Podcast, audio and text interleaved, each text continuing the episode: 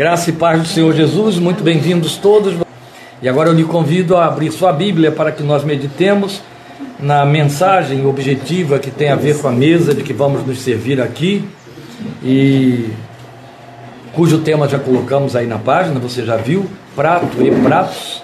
Então você deve abrir, abrir, por favor, sua Bíblia em Hebreus capítulo 12, leremos os versículos 14 a 17 e logo em seguida João capítulo 6 Aí na sua página, ou na minha página, melhor dizendo, você tem 54 a 59, mas na verdade eu vou ler a partir do versículo 48 de João 6. Por enquanto, Hebreus 12, 14 a 17, eu sei que são leituras longas, mas a nossa meditação será bem pontuada, porque o propósito aqui é nos preparar para a mesa memorial que está posta diante de nós. Então, Hebreus 12, de 14 a 17, começando a leitura, o texto diz: Esforcem-se para viver em paz com todos e para serem santos. Sem santidade ninguém verá o Senhor. Cuidem que ninguém se exclua da graça de Deus, que nenhuma raiz de amargura brote e cause perturbação, contaminando muitos. Que não haja nenhum imoral ou profano como Esaú, que por uma única refeição vendeu seus direitos de herança como filho mais velho, ou direito de primogenitura. Como vocês sabem, posteriormente, quando quis herdar a bênção, foi rejeitado e não teve como alterar a sua decisão, embora buscasse a bênção com lágrimas. Sei que a leitura ficou bastante diferenciada por conta da versão de que eu estou me servindo, mas ela, por outro lado, ficou bem explícita para você. Agora, por favor, ao discurso de Jesus em João capítulo 6, lendo a partir do versículo 48. Eu sou o pão da vida. Os seus antepassados comeram o maná no deserto, mas morreram. Todavia aqui está o pão que desce do céu para que não morra quem dele comer. Eu sou o pão vivo que desceu do céu. Se alguém comer deste pão, viverá para sempre. Este pão é a minha carne que eu darei pela vida do mundo. Então os judeus começaram a discutir exaltadamente entre si: Como pode este homem nos oferecer a sua carne para comermos? Jesus lhes disse: Eu lhes digo a verdade. Se vocês não comerem a carne do filho do homem e não beberem o seu sangue, não terão vida em si mesmos. Todo aquele que come a minha carne, bebe o meu sangue, tem a vida eterna, e eu ressuscitarei no último dia. Pois a minha carne é verdadeira comida e o meu sangue é verdadeira bebida. Todo aquele que come a minha carne, bebe o meu sangue, permanece em mim e eu nele. Da mesma forma como o Pai que vive me enviou, e eu vivo por causa do Pai, assim aquele que se alimenta de mim viverá por minha causa. Este é o pão que desceu dos céus os antepassados de vocês comeram maná e morreram, mas aquele que se alimenta deste pão viverá para sempre. Ele disse isso quando ensinava na sinagoga de Cafarnaum. Continuando a partir do versículo 60. Ao ouvirem isso, muitos dos seus discípulos disseram: Dura é essa palavra. Quem pode suportá-la? Sabendo em seu íntimo que os seus discípulos estavam se queixando do que ouviram, Jesus lhes disse: Isso os escandaliza? Que acontecerá se vocês virem o filho do homem subir para onde antes estava? O espírito da vida, a carne não produz nada que se aproveite. As palavras que eu lhes disse são espírito e vida. Contudo, há alguns de vocês que não creem, pois Jesus sabia desde o princípio quais deles não criam e quem o iria trair. E prosseguiu: É por isso que eu lhes disse que ninguém pode vir a mim a não ser que isto lhe seja dado pelo Pai. Daquela hora em diante, muitos dos seus discípulos voltaram atrás e deixaram de segui-lo. Jesus perguntou aos doze: Vocês também não querem ir? Simão Pedro lhe respondeu: Senhor, para quem iremos? Tu tens as palavras da vida eterna. Nós cremos e sabemos que és o Santo de Deus. Vamos orar, pedindo que Deus nos abra o entendimento para a aplicação desta palavra, em nome do Senhor Jesus. Diante de Ti, eterno Pai, estamos trazendo em nossos corações gratidão pela palavra que acabamos de ler, pela mesa de que vamos nos servir em memória de Teu Santo Filho e de seu sacrifício daqui a pouco mais. E rogamos que o Senhor se sirva desta palavra para alimentar o nosso coração e a nossa fé. Que não haja entre nós ninguém semelhante àqueles que estavam como discípulos do Senhor, mas entre eles o Senhor sabia quais nele não criam e quem o havia de trair mas que haja entre nós vidas que, conforme Pedro, possam dizer: Senhor, ainda que todos te abandonem, para quem iremos nós? nós não iremos para lugar nenhum a não ser para ti, porque só tu tens as palavras da vida eterna. Nós rogamos que na tua misericórdia infinita, o Senhor ajude-nos a crermos e nos mantermos firmes nesta palavra que lemos, para a glória de Jesus o Senhor. Amém.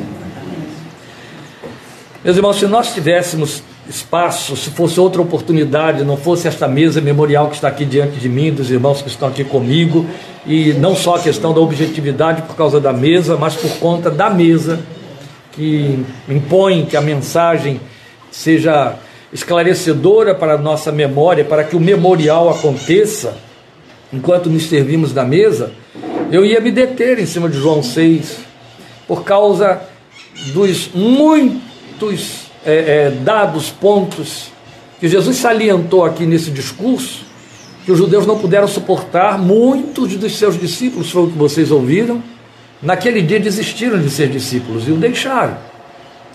E ficou claro aqui na pena de João que esses estavam entre os que nele não criam, mas eram discípulos.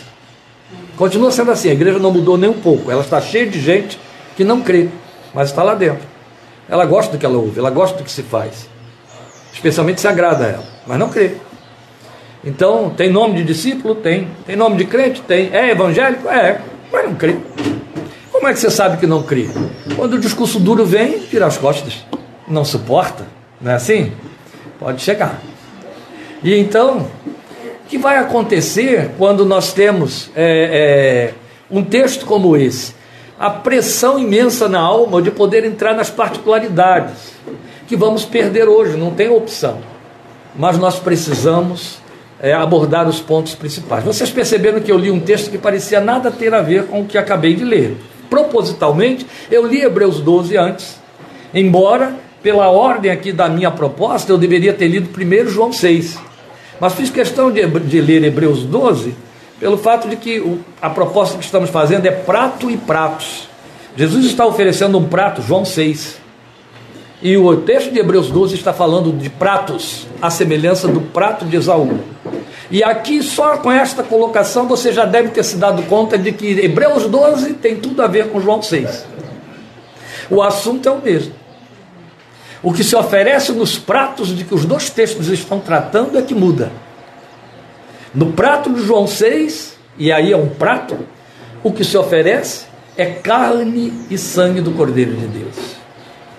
No prato ou pratos de Hebreus 12, pratos de Esaú, o que se oferece é o guisado do imediatismo. Mas os dois pratos são oferecidos. Não preciso ir além, porque se você ouviu a leitura de Hebreus 12 e é um crente veterano, já sabe que eu estou me referindo a Gênesis 25, a história de Esaú e Jacó. Então eu não preciso ir muito além para dizer a vocês que só um desses dois pratos tinha tempero. Só um desses dois pratos tinha aroma. E só um desses dois pratos era atraente. E eu lhes garanto que não era João 6. Olha a nossa mesa. Você sabe muito bem que, desculpem meus amados, vocês não podem olhar a mesa. Mas se vocês pudessem ver a mesa que está aqui diante deles, entenderiam. Eu vou descrevê-la para vocês. Vocês têm aí diante de vocês vários pratos que vão ser degustados com o pão em memória do Senhor. E os cálices para tomarmos o vinho em memória do seu sangue. Só se alguém estivesse com um mal-estar físico muito grande, é que renunciaria, se levantaria e sairia da mesa. Porque eu posso lhes garantir, a partir inclusive do meu guisadinho, que essa mesa está muito atraente, saborosa e temperada. Ninguém vai rejeitá-la. Mas eu lhes garanto também que João 6 oferecia um prato que não tinha tempero nenhum. E não era em nada atraente. Porque não é porque os judeus entenderam que Jesus estava falando de forma literal, alguns, por conta da espessa ignorância, entenderam que era literal. Que tem que comer minha carne e beber o meu sangue. E devolveram isso para ele. E Jesus não explicou. Jesus insistiu. Verdadeiramente, se comer a minha carne, tem parte comigo. Se não comer, não tem. E ele começou tudo dizendo: Eu sou o pão. Não disse que era carne. De repente, o pão vira carne e sangue. O pão vivo que desceu do céu, diferente do maná que os pais de vocês comeram e morreram todos depois de terem comido, mas se comer desse pão, que é a minha carne e é o meu sangue, viverá para sempre. Foi aí que eles entenderam. Esse discurso é muito duro e nem só os judeus que para dar a entender que se tratava do, do grupo de, do, dos observadores críticos de Jesus que disseram ele é louco, está querendo dizer que a gente vai virar canibal aqui, mas os próprios discípulos, e foram eles que disseram: esse discurso é duro, viraram as costas e foram embora. Esse prato não tem tempero. Esse prato não é atraente. Mas o prato de Esaú, ele não é apenas atraente. O prato de Esaú é o prato que resolve os problemas imediatos, que traz solução para as grandes angústias. Qual era a grande angústia de Esaú? Estou a ponto de morrer de fome. De que me serve a bênção? O que está em jogo aqui, vocês sabem, pela lei de Moisés, ou pela cultura da época, ainda não havia lei, era a primogenitura. A primogenitura, ela era declarada pelo pai antes de morrer, e ele determinava quem seria o filho primogênito. Vamos lembrar que o neto de Abraão comprou um problema muito sério para a vida de José quando ele fez isso. Porque Jacó declarou José o seu primogênito, e na verdade José era o décimo primeiro filho. Quem era o primogênito de, José, de Jacó? Rubem. Então você percebe que é na declaração do, do, do patriarca que a primogenitura é instalada, e é a isso que se chama bênção, e Rebeca, muito esperta, não estou elogiando Rebeca, muito esperta, porque preferia Jacó a Esaú, ela sabia a primogenitura vai ser de Esaú. E eu não quero que ele seja o chefe da minha herança. Eu quero que seja o meu filhinho querido, Jacó. E fez aquele trabalho todo que está lá. Só que vocês vão lembrar muito bem o que aconteceu. Esaú sabia que era direito inegociável dele ser o primo, era o primogênito, ser o herdeiro do clã, o cabeça do clã. Todos os outros teriam que servir. Mas Jacó respeitando e cumprindo a profecia do próprio nome, não é? E já devidamente orientado por sua mãe, teve a sua oportunidade. E quando ele olhou para o seu irmão, e aí me perdoe Jacó, um dia a gente resolve esse problema. Me desculpem vocês por fazer esse antitipo assim tão grosseiro, mas Jacó aqui representando muito bem o tentador de todos os homens, capcioso, ele aguardou o momento exato da fraqueza de Esaú. Esaú estava exausto e faminto. Esaú tinha todos os adereços e as oportunidades para Jacó comprar, tirar dele a sua bênção, porque sabia, basta oferecer e pele por pele, tudo que o homem tem. Pregamos isso ultimamente aqui, né? Foi aqui, culto presencial pele por pele, que foi um duro discurso. Tudo que o homem tem, dará por sua vida. Jacó sabia disso. Isso eu chamei naquela ocasião que pregamos aqui presencialmente de, de, de Evangelho de Satanás, e é, que está lá em Jó. Jacó sabia disso, ele não perdeu tempo. Ele prepara um guisado com todos os aromas, com todos os temperos, e chega para Esaú e diz: Você quer? Na verdade, Esaú já chegou pedindo. E aí Jacó chegou e disse: Coma, mas tem um preço. Eu te dou, mas tem um preço. Me venda. Não é nem me doe o seu direito, a sua bênção. De que me serve bênção? Eu estou a ponto de morrer de fome. Ela quer saber de bênção. Eu preciso resolver o meu problema agora. A bênção tem que esperar. Na minha família, depois de dois meses que eu estava convertido, eu lembro que um parente meu chegou e disse: Sabe por que, que eu não sou crente em Jesus? Porque esse negócio de orar demora muito para ter resposta. Lá no terreiro da sua tia é mais rápido. A gente pede hoje e recebe amanhã. Mas esse negócio de ficar orando a um Deus de letras, e sabe lá se ele vai responder, e quando ele responde não serve mais, eu não quero não. Eu ouvi isso, eu tinha dois meses convertido.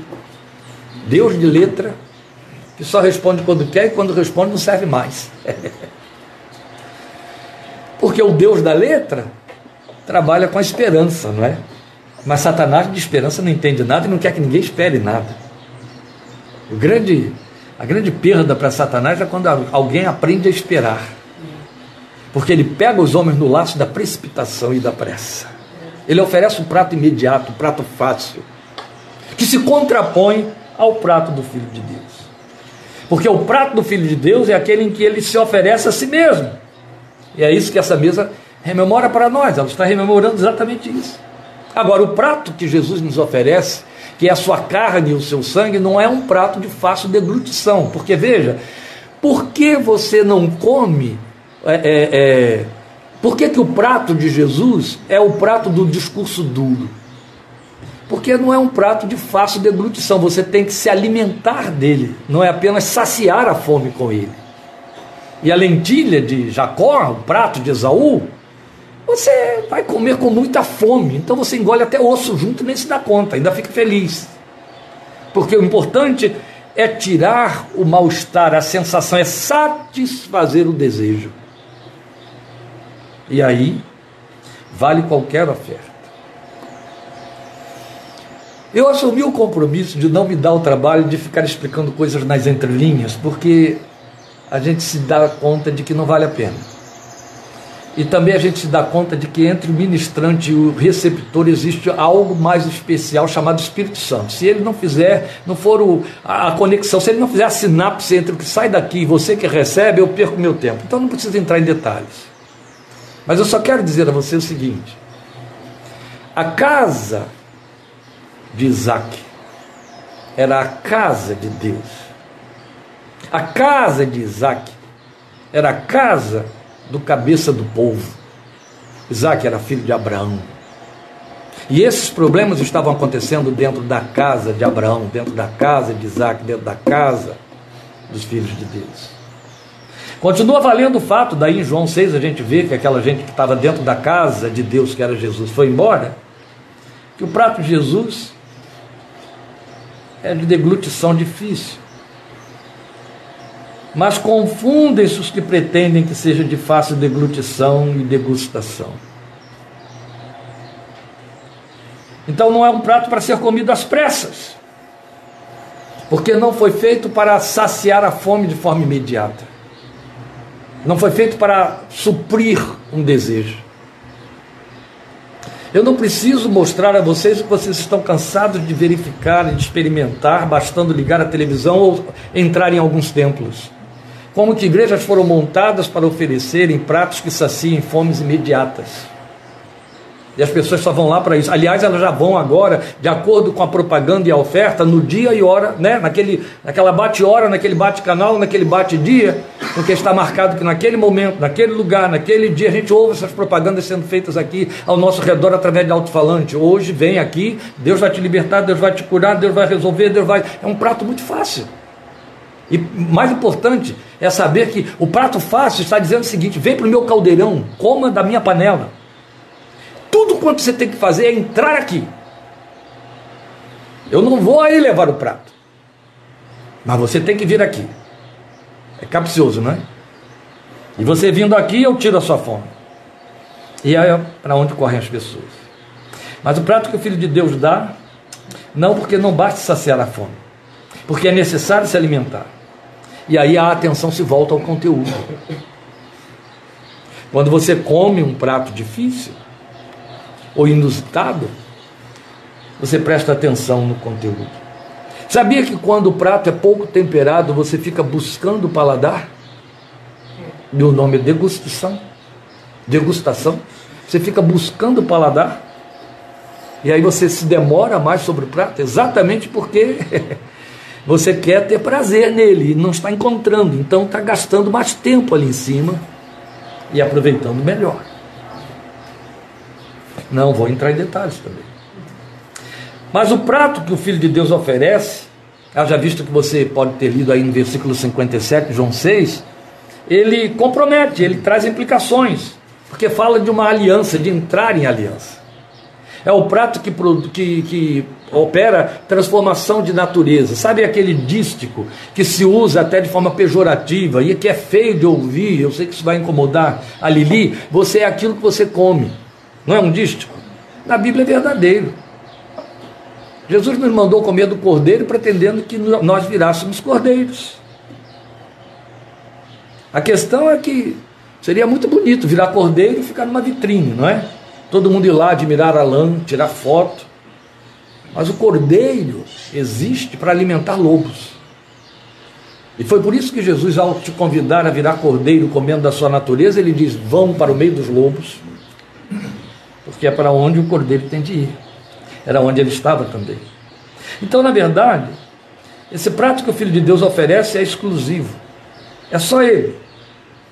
O prato de Esaú, para poder fechar isso aqui, esse, esse, argumento sobre os pratos, os pratos fáceis, ele é atraente. Mas eu quero frisar o fato de que ele é de consumo imediato. Ele tem soluções que não dão trabalho. Já vem pronto. Não é só fast food, é PF. Entende? É prato feito. É prato rápido e feito. Não te dá trabalho nenhum, você só tem que comer dele e dar a Deus para a bênção, os compromissos e a aliança. A experiência na vida cristã nos tem ensinado, especialmente a, a partir do ponto de observação pastoral, e quanto mais depressa uma pessoa encontra resposta para a sua oração, mais fraca na fé ela fica. Eu espero não estar estragando seu apetite para hoje, mas eu vou repetir ainda que isso lhe cause náusea. A gente tem falado aqui do túnel da náusea, de que falava o americano que vinha pregar aqui no Brasil várias vezes. De vez em quando eu gosto de levar os crentes para o túnel da náusea. Quanto mais rápida for a resposta à sua oração, menos fé ela vai produzir. Mais fraca a fé que você tem vai ficar. Sabe, é exatamente o mesmo efeito e o mesmo mal que você causa ao criar um filho com gratificações ao não deixar ele sentir o peso e o preço e o valor das coisas de que ele necessita e que chegam à sua mão. Porque o simples fato de chegar já é um problema. E, se, e a maneira como chega pode ser um problema ainda maior. Porque se chega sem muito, muito esforço, não tem nenhum valor. E se chega de forma fácil, é desprezado. E Deus não investe assim na nossa vida. Todas as respostas das bênçãos de Deus conosco estão comprometidas em gerar esperança. Por isso que o seu prato não é o prato de Esaú. O seu prato é a carne e o sangue de seu filho. Tem uma caminhada a ser feita com ele, uma caminhada.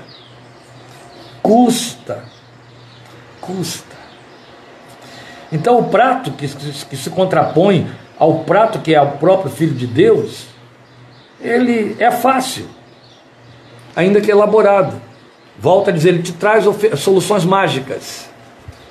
Ele te apresenta soluções mágicas. Agora é o prato de todos e para todos.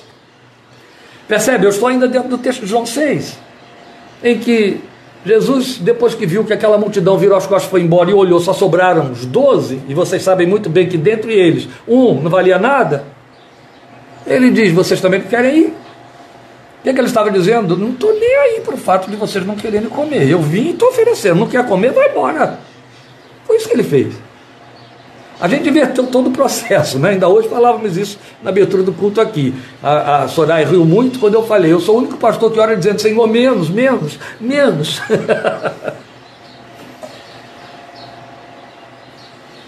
a gente inverte o processo. O filho de Deus olhou os doze e disse, querem ir também? Foi assim. Mas o outro prato, o, ele ganha na quantidade. Então eu volto a dizer, é prato de todos e para todos. Ele oferece outra aliança. Vamos aí ao texto de Hebreus 12, no versículo 16. Veja: que não haja nenhum imoral ou profano como Esaú, que por uma única refeição vendeu a sua bênção, seus direitos de primogenitura. O Senhor diz que aquele que come o prato fácil é imoral e profano. Está dizendo em Hebreus. Será que essa palavra é pesada e está fora do lugar? Não é não, gente. Não é não. Quando você fala em imoralidade, você não pensa em perversão sexual, não é isso que passa pela sua cabeça? A imoralidade não está diretamente ligada à ideia de um, uma perversão na sexualidade? É, Sempre que você fala, pensa em imoralidade, você pensa nas coisas que estão ligadas às distorções, às piadas de mau gosto, às piadas pejorativas, a má aparência, não é? Aquela mulher se veste de forma imoral, aquele homem está indecentemente vestido.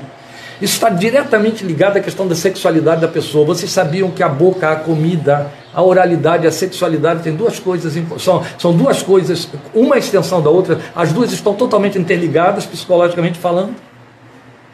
São os dois extremos das nossas expressões personais, o que entra e o que provoca.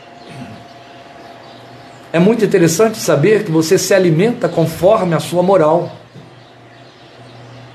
Também não vou explicar. Então, como estávamos dizendo, é o prato da fé fácil, é imediatista, da troca de valores eternos por ninharias que atendem a cobiças. Paulo chama esse prato de Esaú de mesa de demônios. Exatamente quando escreve aos Coríntios a respeito da mesa do Senhor, a Santa Ceia, que é o que nos reúne hoje aqui.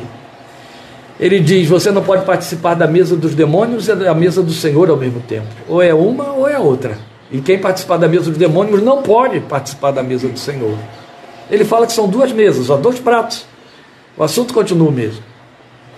A mesa de Esaú é a mesa dos demônios. A mesa do Senhor, o prato do cordeiro, que é o pão do céu, é a mesa do Senhor. Agora, o que, que a mesa dos demônios ou o prato de Esaú oferece? Parece, mas não é. Não leva a conquista, leva a perda. Não há ganho com o prato de Esaú. O que, que aconteceu lá? Perda. Não teve volta, não é isso?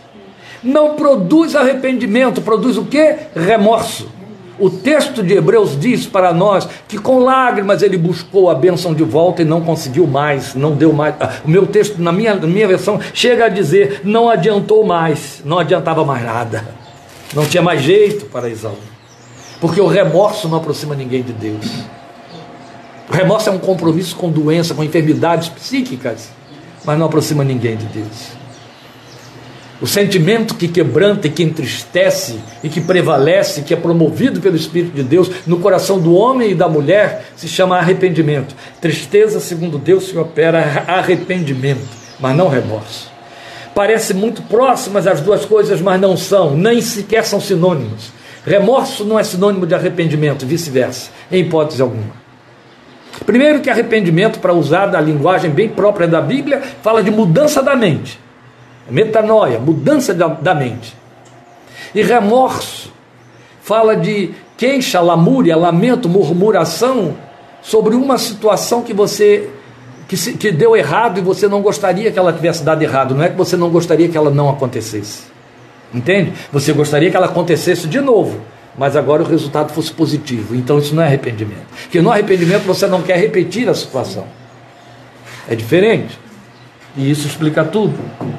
Mas o prato de Esaú é comido por aqueles que não querem pagar o alto preço de comer a carne e beber o sangue do Cordeiro de Deus, ou seja, entrar em aliança com Ele, que representa rupturas. E ruptura fala de sair da outra mesa, da mesa onde estão todos os outros, que Paulo chama de mesa dos demônios, é ruptura. Isso custa preço porque isso tem comprometimento social, Entende? Isso tem comprometimento de crédito pessoal. Porque são os desafios que a gente enfrenta nos ambientes de trabalho, junto dos parentes. E quer lugar mais difícil para você fazer ruptura do que entre parentes? Não é, Soraya? Como é difícil? É quase impossível. Porque afinal de contas, existe uma lei não escrita e assumida pelos débeis na fé, de que nós temos aliança parental e ela tem de ser cumprida. Quando eu como da carne do sangue do cordeiro, eu faço rupturas. A primeira ruptura é com família. Sabiam disso? Não. É leitura de evangelho, gente. Foi Jesus que ensinou. É a primeira ruptura. O Filho de Deus diz uma coisa: olha só, se existem duas áreas em que você pode colocar o crente na parede e descobrir se ele nasceu de novo, se ele é apenas evangélico, são as duas máximas apresentadas pelo Filho de Deus. Quando você nasce de novo, você é liberto do medo da morte. Aqui nós temos uma multidão de crentes que são condenados. O outro é quem amar pai, mãe, irmãos, cônjuge, filhos, mais do que a mim, não é digno de mim. Meu Deus, se você conseguiu passar por esses dois crivos, você nasceu de novo. Você vai fazer missões na Indochina. Entende? Mas se você não consegue passar por esses dois crivos, você pode ser até um ótimo crente. Quem é o ótimo crente? É aquele que consegue ser, vencer em um e não vence no outro. Mas não passa disso, um ótimo crente. Dá até aplauso de homens. São duas máximas. E eu vou dizer uma coisa que é meio desagradável de dizer, mas estamos trabalhando com pratos indesejáveis ou indigestes. É até fácil vencer nesse prato de romper com medo da morte. Difícil é você ver o crente aprovado aqui, ó. Entende? Aqui é difícil. O maior desafio que eu tive na minha vida e foi aquele que me provou que minha mãe pertencia ao Senhor. Foi no dia, e ele tem data, esse dia se chamou 30 de maio de 1981. Foi o dia em que Deus, quando eu estou atravessando a ponte Rio-Niterói para chegar na Avenida Brasil para ir para a Ilha do Governador cumprir meu dia de trabalho depois de 45 dias de licença por conta de um acidente, Deus me disse: volta, porque eu vou falar contigo. E eu já sabia o que, que ele ia falar. E eu fiquei tão confuso. Eu falei: como volta? O que, é que eu digo em casa, não é? Eu estou voltando depois de 45 dias quando eu tinha que me apresentar no trabalho hoje. E o que é que eu vou dizer amanhã lá no trabalho? E fiz uma oração absurda, mas a partir daquele dia, eu acho que foi quando eu comecei com minhas orações absurdas, elas não pararam mais. Se o Senhor quer que eu volte, o Senhor faça alguma coisa aqui, porque aqui não, tá, não é que eu não quero te obedecer, eu não tenho a coragem, eu não tenho como voltar. Voltar como? Ora, todo mundo que está na ponte sabe, né? Você tem que ir lá no Caju, procurar o retorno, voltar a fazer aquilo tudo. Quem disse que eu estava com essa disposição? Mas aconteceu algo que a psicologia chama de narcolepsia psíquica. Eu tive um apagão e quando eu vi eu estava na pista da volta. Fiquei confuso, deu uma confusão mental, porque eu estou dirigindo no sentido em que o mar agora está à direita, e aí a cabeça rodou, né? Meu, o mar, aliás, o mar estava continuava à direita, mas eu tô, tô, tô vendo as, a, a, os, os, as lâmpadas, aquele negócio que tem lá, numa posição e agora estão em outra. E aí eu percebi que eu não estava na direção em que eu tinha de estar. E aí eu me dei conta de que eu fiz toda a volta sem perceber que eu tinha voltado. Agora não tem mais volta, é ir até o pedágio. E se eu chego no pedágio, eu tenho que ir para casa mesmo. Aí, aí eu, vou, eu vou brincar com Deus e não se pode. Mas começou o grande drama da minha vida. Ele durou dez minutos e tanto. O que, é que eu digo em casa? Como é que eu vou chegar em casa e dizer para minha mãe que está lá feliz da vida, que o filho se recuperou, voltou a trabalhar hoje, que Deus mandou você voltar para casa e eu já sabia por quê? Porque o que ele estava dizendo é: ele ia cumprir uma palavra que tinha me dado algum, alguns meses, há 45 dias atrás, um pouco mais de 45 dias atrás. Não, pouco, pouco menos. Menos, porque foi poucos dias antes daquilo. Eu te tirarei de trás daquela mesa e te levarei para o norte, que era João Pessoa. Então eu sabia o que ele ia me dizer. Aí eu falei, Senhor, a minha grande prova vai acontecer agora. Estacionei o carro dentro da garagem, que ficava toda fechada no quintal. Ela já olhou lá da janela e já correu para o lado de fora para ver o que, que aconteceu com o filhinho querido, né? Se ele voltou, tem algum problema aí, algo deu errado. Depois de 45 dias e operado e etc. E aí eu fui entrando, procurando botar um semblante que, que não, não transmita nenhum pânico, nada, mas eu estava tenso. Mãe, Deus me mandou voltar porque disse que quer falar comigo porque eu estou indo embora para o Betel. Amém. Ela estava perdendo o filho. Aquele dia eu sabia que minha mãe era dele. Totalmente. Já era batizada, já era crente, mas ela ali teve a sua prova de ferro e fogo porque não se tratava, vou sair daquele emprego, vou trabalhar em outro, vou para tal, tal lugar. Não, mãe. Tudo vai cair aqui. Ela era totalmente dependente, ela e ele financeiros de mim. O futuro daqueles dois velhos dependia do, do meu presente. E ela diz: Amém. Aqui é o prato onde você vai saber se comeu dele ou se apenas está encostado nele. O mundo nos oferece o prato de Esaú o tempo todo, gente, o tempo todo. Mas para terminar, eu quero dizer a vocês que quando se está diante do prato de Cristo, há duas coisas que são possíveis e o texto mostrou para nós. Ou nós lhe viramos as costas, desistentes, e estaremos sendo minimamente honestos conosco mesmos, ou nós assumimos que não há outro para quem ir. E aí não estaremos sendo apenas honestos conosco mesmos, mas com Ele também. O que estamos dizendo a Ele foi como no arremate do, do discurso de Pedro aqui. Tu tens as palavras da vida eterna. E é isto que eu quero comer. Ela vai obrigar, me obrigar a esperar, a entrar em aflição de espírito, a passar fome no deserto a ser tentado na minha confiança de filiação divina. Ela vai me levar até a cruz, mas tu continuas sendo o Filho de Deus que devia vir ao mundo, aquele que tem as palavras da vida eterna. Eu quero comer de ti, eu quero comer do teu prato. E a grande diferença se vê no fim de tudo. É tal como beber da água que ele ofereceu à mulher samaritana, que foi o nosso duro discurso aqui, no culto presencial último. Da mesma maneira, ele tinha dito aqui que quem comer da sua carne viveria para sempre com ele, eternamente, foi o que ele disse. Quem comer da minha carne viverá comigo eternamente. Ele tinha dito isso para a mulher samaritana: quem beber desta água que eu lhe der nunca mais terá sede. É isso mesmo. Quando você come do prato de Esaú, você não se satisfaz, você não se sacia, você volta a ter fome cada vez mais.